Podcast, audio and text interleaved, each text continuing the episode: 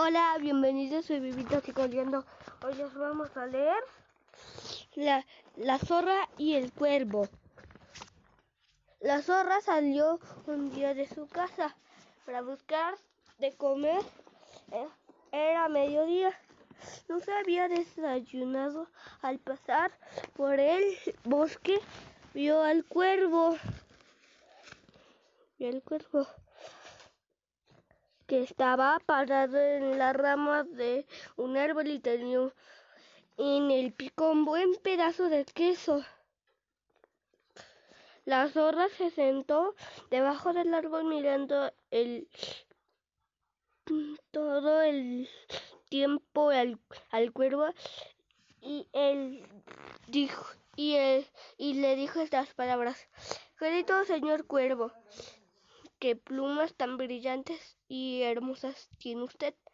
Apenas puedo creerlo nunca he visto nada tan maravilloso. Me gustaría saber si su canto es tan igual y si su canto es igual de bonito porque entonces no habrá duda que usted el rey de todos los que vivimos en el bosque el cuervo muy contento de oír esas alabanzas y con muchas ganas de ser rey. El rey del bosque quiso demostrar a la zorra el hermoso de su canto. ¡Crack! La zorra se tapó las orejas, pero abrió el hocico para atrapar el queso del cuervo. De, del cuervo el queso que el cuervo dejó caer.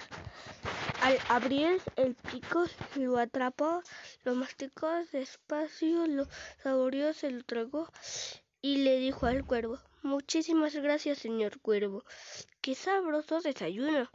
La zorra se fue relamiéndose los bigotes y el cuervo se quedó muy pensativo.